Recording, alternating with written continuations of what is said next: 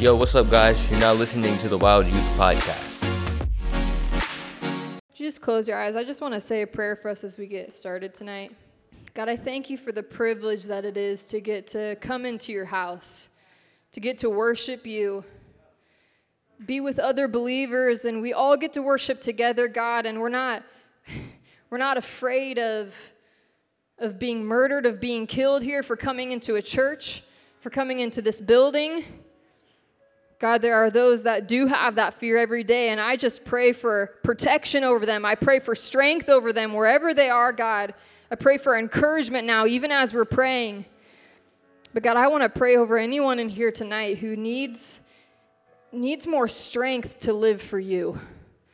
They're facing some adversity, they're facing some questions, some doubt some rough situations in life, whatever it might be, Holy Spirit, I just ask that you would strengthen them right now. That they would feel a fresh breath come over them, that they would feel a fresh peace and just a rejuvenation of, of your strength and your power. God, I thank you for, for moving in our lives, for moving in this youth group. I thank you for, for it being your power and your words that change lives. God, I just pray that we would have ears to hear what you have to say tonight. God, move like only you can move in this place. In Jesus' name, amen. Amen. Come on, give God a shout of praise. If you're thankful, if you love Him, God is good. Well, welcome to the wild. How did you guys like your small group time? Fun, yeah? Awesome. Our group played a pretty loud game of catchphrase, so I apologize to any of the groups that were next to us. We got a little bit rowdy, but it was fun. So if, if tonight is your first time, my name is Connor. I'm the youth pastor here. Hi. And I am so happy that you are here. I hope that you've already got plugged in, that you've already been meeting people, that you already feel loved because you are so loved. You're loved by God, and you're loved by us. We're a family and we want to bring people in. We want to be encouraging. That's what we're here to be. And let that be a reminder to all of us, right? We're here to, to lean on each other when we need to. And we're also here to laugh with each other, which is why we like to have fun. So, you're joining us in week two of our series on discipleship called Are You a Fan or a Disciple? So, if you have your Bible open up to the book of Mark, if you flip to the New Testament, it goes Matthew, Mark. So you only got two books in. And we're going to start in chapter 1 and verse 16. If you don't have a Bible, we will have it on the screen. But if you don't have one and you want one, find someone that's wearing this lanyard. That means that they're a leader, and we will get you a Bible before you leave tonight. We want you to have the Bible so you can read it at home. All right. Chapter 1, verse 16. Passing alongside the Sea of Galilee, he saw Simon and Andrew, the brother, the brother of Simon, casting a net into the sea, for they were fishermen. And Jesus said to them, Follow me, and I will make you become fishers of men. And immediately, everyone say, immediately. Immediately, they left their nets and followed him. And going on a little farther, he saw James, the son of Zebedee, and John his brother, who were in their boat mending the nets. And immediately, say immediately, he called them, and they left their father Zebedee in the boat with the hired servants and followed him. Go ahead and high five your neighbor as you take your seat. High five, yeah. Raise your hand if you've ever had your parents set you up with a friend. I'm talking like just a friend, not like someone who could potentially be a boyfriend or girlfriend, but a friend. Okay, some of you. Okay, put, put your hands down. So my mom did that to me once. Guess how old I was?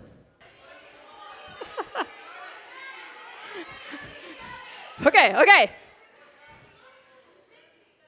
I was a sophomore in college a sophomore in college, I would have been 20? So if you said 20, you win. Awesome. I don't have a prize for you, but good job. Hi, thumbs up. Air five. If you guessed 20. I was a sophomore in college, so yes, it still happens even after you graduate. After you turn 18, your parents don't all of a sudden stop caring about you or stop worrying about you. So expect that that's going to happen. Be grateful that they care. But my mom did this to me, and the girl's name was Tori. So she told me about Tori one day, and my natural response was like, Yeah, cool, mom. And I just carried on, right? Because in my head, I was like, what do you like what do you want me to do here? Our families went to the same church, but I was in college, I was at UNI. She also went to UNI, which was awesome. But I was like, do you want me to just show up at this girl's dorm room? Like, hey, so my mom told me about you. Do you want to be friends? Right? Who would be down for doing that? Some of you. Okay, well, you're braver than I was as a sophomore in college. Because in my mind, that would be weird. It would be so weird. So one Sunday when I was back home at church, my mom comes up to me and she goes, Hey, come with me, you're to meet Tori. So I honored her and I followed her to meet this person. And she essentially set me up on a friend blind date without my knowledge and drug me along to meet this girl that I had never met before. And yes, it was weird. It was very awkward. It was like we were being set up. And it was weird because neither of us really wanted to be there. Have you been in that situation before? Yeah. You don't really want to be there. You're not really willing participants. And so neither of us extended an invitation of friendship, right? It wasn't our idea. We weren't really looking for it. But the funny thing was that once we were back at college, we actually met again through a mutual friend. And then we became really good friends. But what changed is that we were willing. We were desiring the friendship. We were participating in it. We were choosing to be friends. The disciples in the passage that we talked about at the start were willing and chose to follow Jesus. And these disciples were some of the 12. So, usually, when we hear the word disciple, that's often what we're talking about, but it's often just what we assume that it's one of the 12 that closely follow Jesus. So, the difference between them and other disciples is that Jesus chose them and they physically followed him. So, the three years of ministry that Jesus had, they were with him wherever he went. They stayed wherever he stayed and they learned from Jesus. Jesus chose them. And there are a couple of things that we can learn from the people that Jesus chose to be his 12 disciples. The first thing being that Jesus chose them because they were willing to be used by him. They were willing to be used by Jesus. Because he didn't choose them based on how smart they were. And some of them were smart, but not all of them. If you read the scriptures, there's a time where they're actually described, some of them, as uneducated and untrained. So some of them weren't super book smart, right? And some of us probably aren't super book smart. That would be me. Math was not my thing. Science, not my thing. I was not book smart. See, he wasn't looking for someone to meet a specific education level, like a high school diploma, a master's degree, a doctorate, right? He was looking for someone that was willing to be used someone that wanted to learn, that wanted to be molded by him. And he didn't choose them based on their, their social status. He wasn't only looking for rich people, he wasn't only looking for poor people. He wasn't even looking for people that were just well liked by their community. Like if you if you di- dive into who the disciples were, you'll see that some of them were actually like kind of hated. Some of them had professions that people just loathed. They didn't like them, they thought that they were dirty. They thought that they would steal from people, right? They would see them walking and they'd probably spit at the ground. Like, that's rough. And Jesus chose some of them to be his disciples because they were willing to be used. He didn't even choose them based on their position in the church.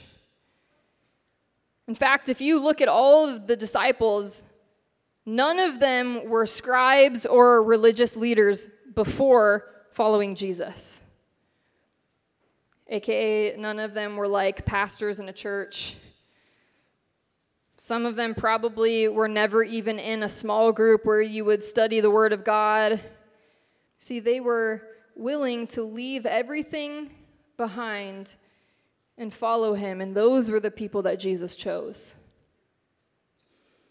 And they were willing to follow him with no promise other than that he was going to make them fishers of men. They probably didn't even know what that meant. But they chose him.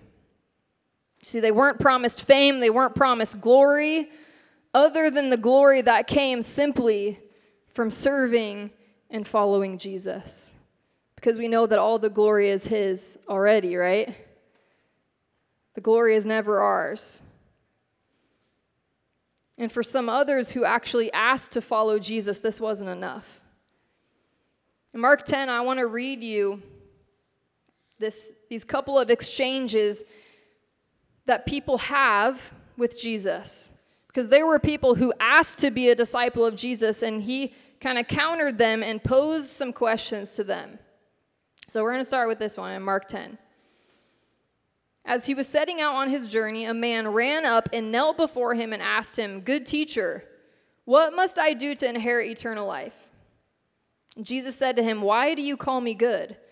No one is good except God alone. You know the commandments do not murder, do not commit adultery, do not steal, do not bear false witness, do not defraud. Honor your father and mother.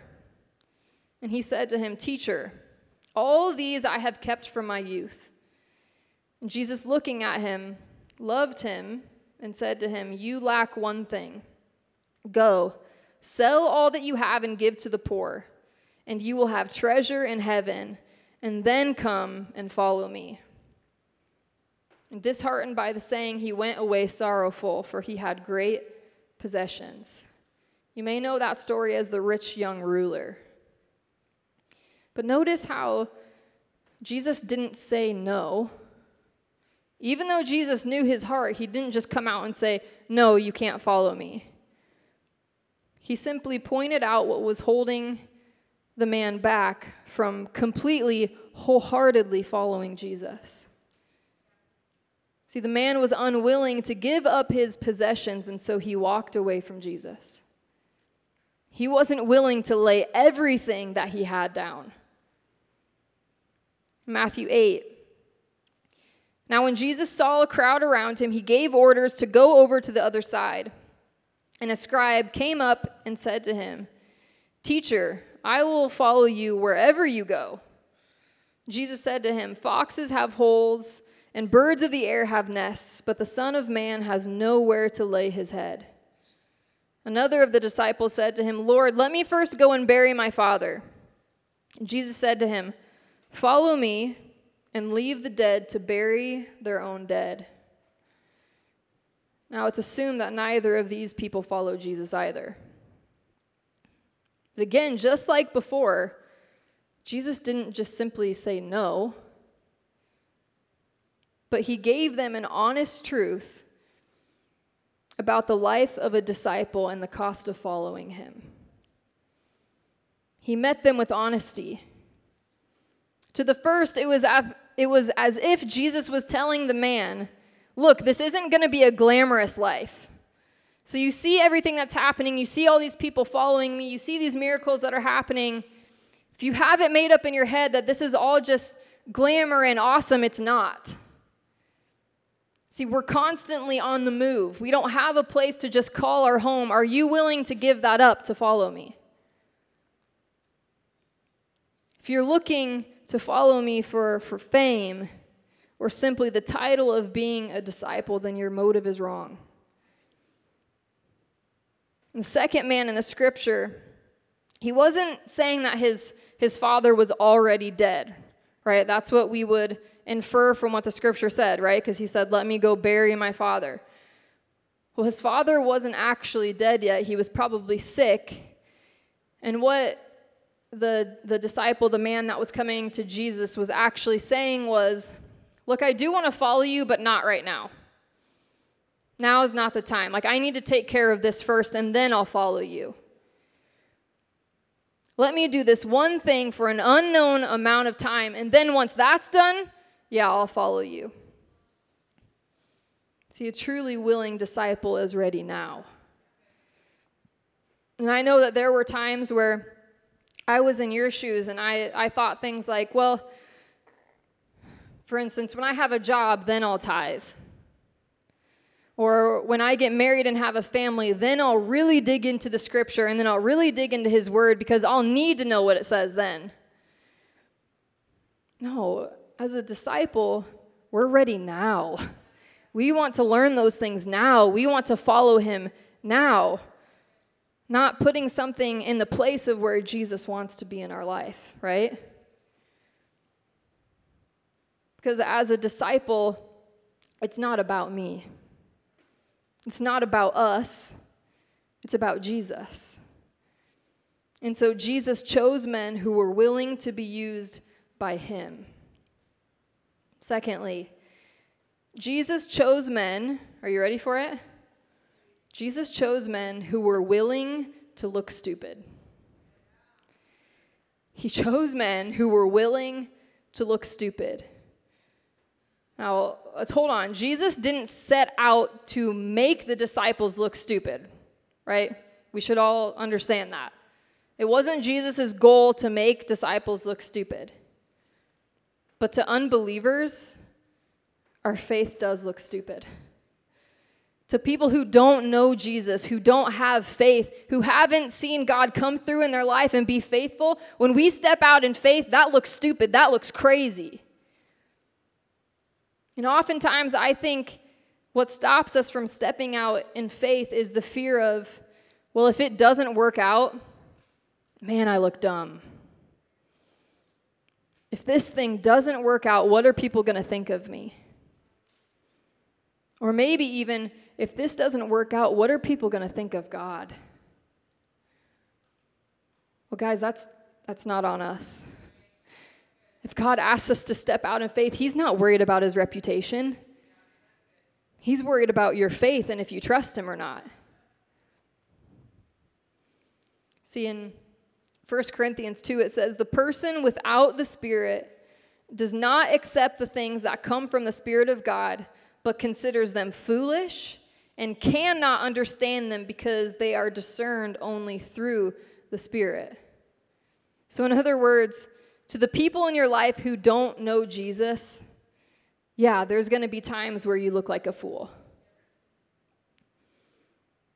The disciples choosing to leave their lives behind and following Jesus with no promise of financial security in the future probably look stupid to some of their friends.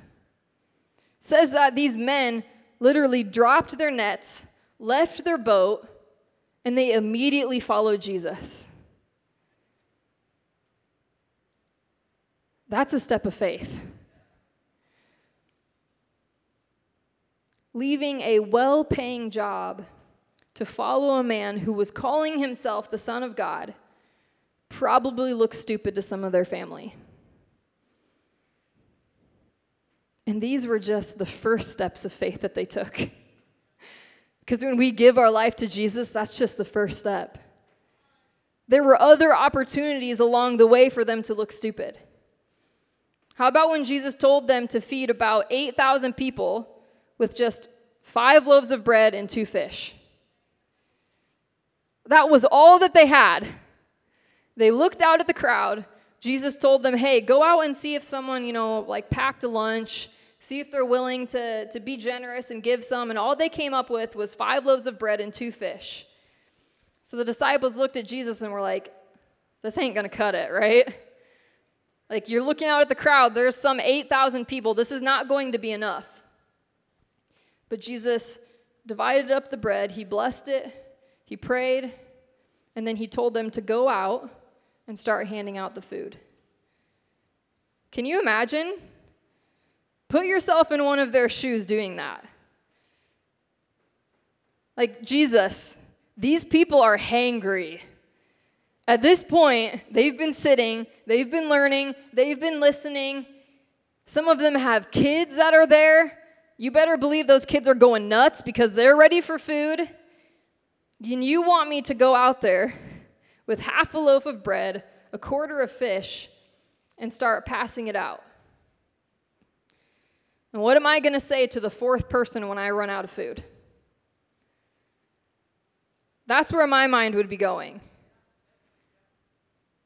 But they, after being with Jesus, learning from Jesus, seeing what he did, hearing from him, they trusted him. Did they still have some doubt? Probably. But they trusted him and stepped out in faith and did it anyways.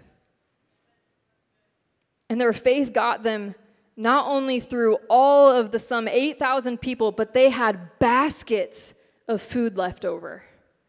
Baskets. Now imagine being in that position and how much praise you would be giving Jesus, and like your mind just blown of Jesus, how did you do that? But they had to be willing to look stupid first. And because they chose to trust him and take that step, they saw great things. And they started the church of Christianity after Jesus ascended back to heaven. But it was all because they were willing to be used by him and they were willing to look a little stupid. You go ahead and stand with me? See, Jesus extended an invitation to the disciples. He called them by saying, Follow me. Now, this back then would have been a little unusual because usually how it went with rabbis and disciples is that the disciples would choose the teacher that they wanted to follow. And they would approach the rabbi and say, I would like to, to learn under you and teach from you. But in this scenario, Jesus called out to the disciples and said, Follow me. And guys, he offers us the same call. He offers all of us the call to follow him, to surrender, to learn from him, to live for him. And in John 1:38, we see two disciples who start following Jesus and he turns and he asks them a very simple but profound question. He turns to them and he says, "What are you seeking?" What are you seeking? That's the same question that he's asking each one of us. Are you seeking my blessings? Are you seeking a title or a position? Are you seeking a following or influence? Are you seeking just a spouse? Like, man, if I if I look good, then maybe the person that I that I want to marry will actually want to marry me. Or are you seeking me?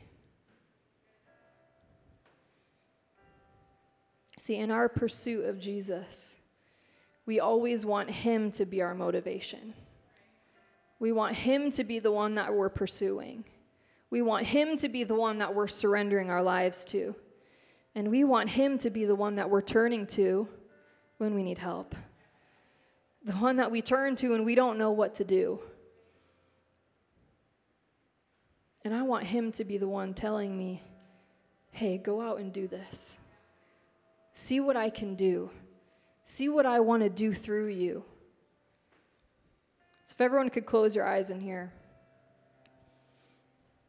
If you're in here tonight and you've never given your life to God, you've never said, God, I, I need you. I want you in my life. I want to live for you. The Bible says that all we need to do in order to have relationship with God, in order to have salvation and to walk with him is to believe in our heart and confess with our mouth that Jesus is Lord.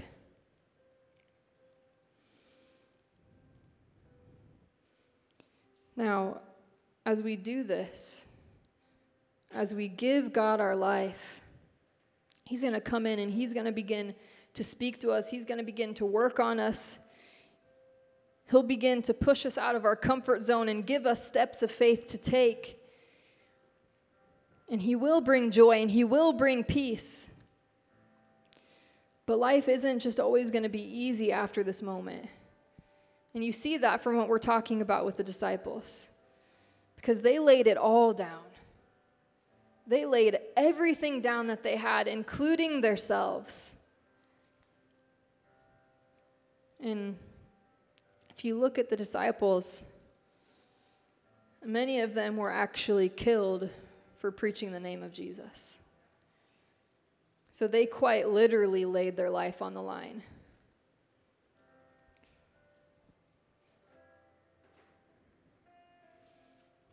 But when we have relationship with him, he carries the burden. He gives us direction. He tells us the way to go. He gives us peace and he gives us purpose. And we are, we are a people that are so longing to have purpose.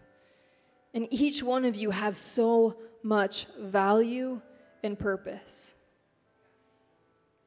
So if this is you tonight and you want to start that relationship with Jesus, you want to give him your life, we're going to say a prayer together. Everyone's going to say it with you. We're going to say it one line at a time, and I just want you to say this from the bottom of your heart. Repeat after me. Say, Dear God, Thank you for loving me. Thank you for calling me. Forgive me for all I've done wrong. You call it sin. I choose you tonight. You are my Lord and my Savior. Fill me with purpose. In Jesus' name, amen. Amen. Keep your eyes closed just a few more seconds. Now, if that was you tonight saying that for the first time, giving God your life, I'm going to count to three. When I get to three, I want you to shoot your hand up.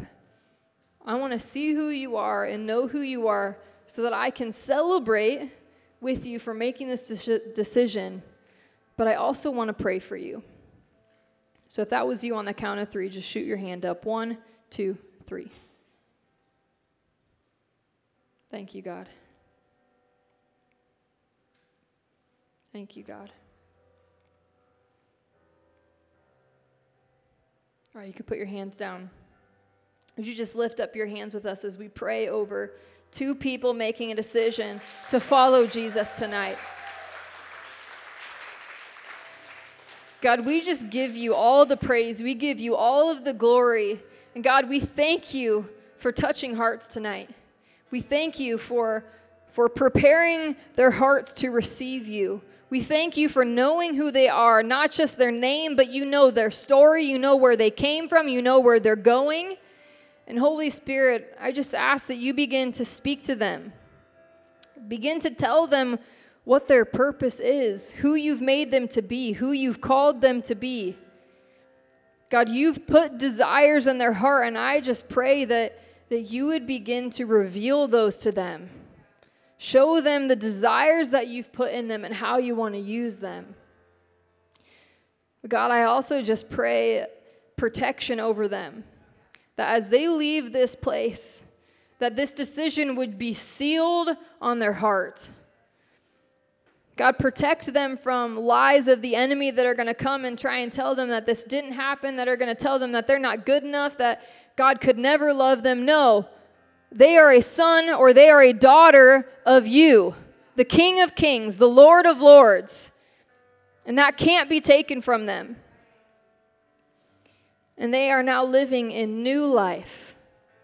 If that was you, you're living in new life. You are a new creation. Everything previously is washed away.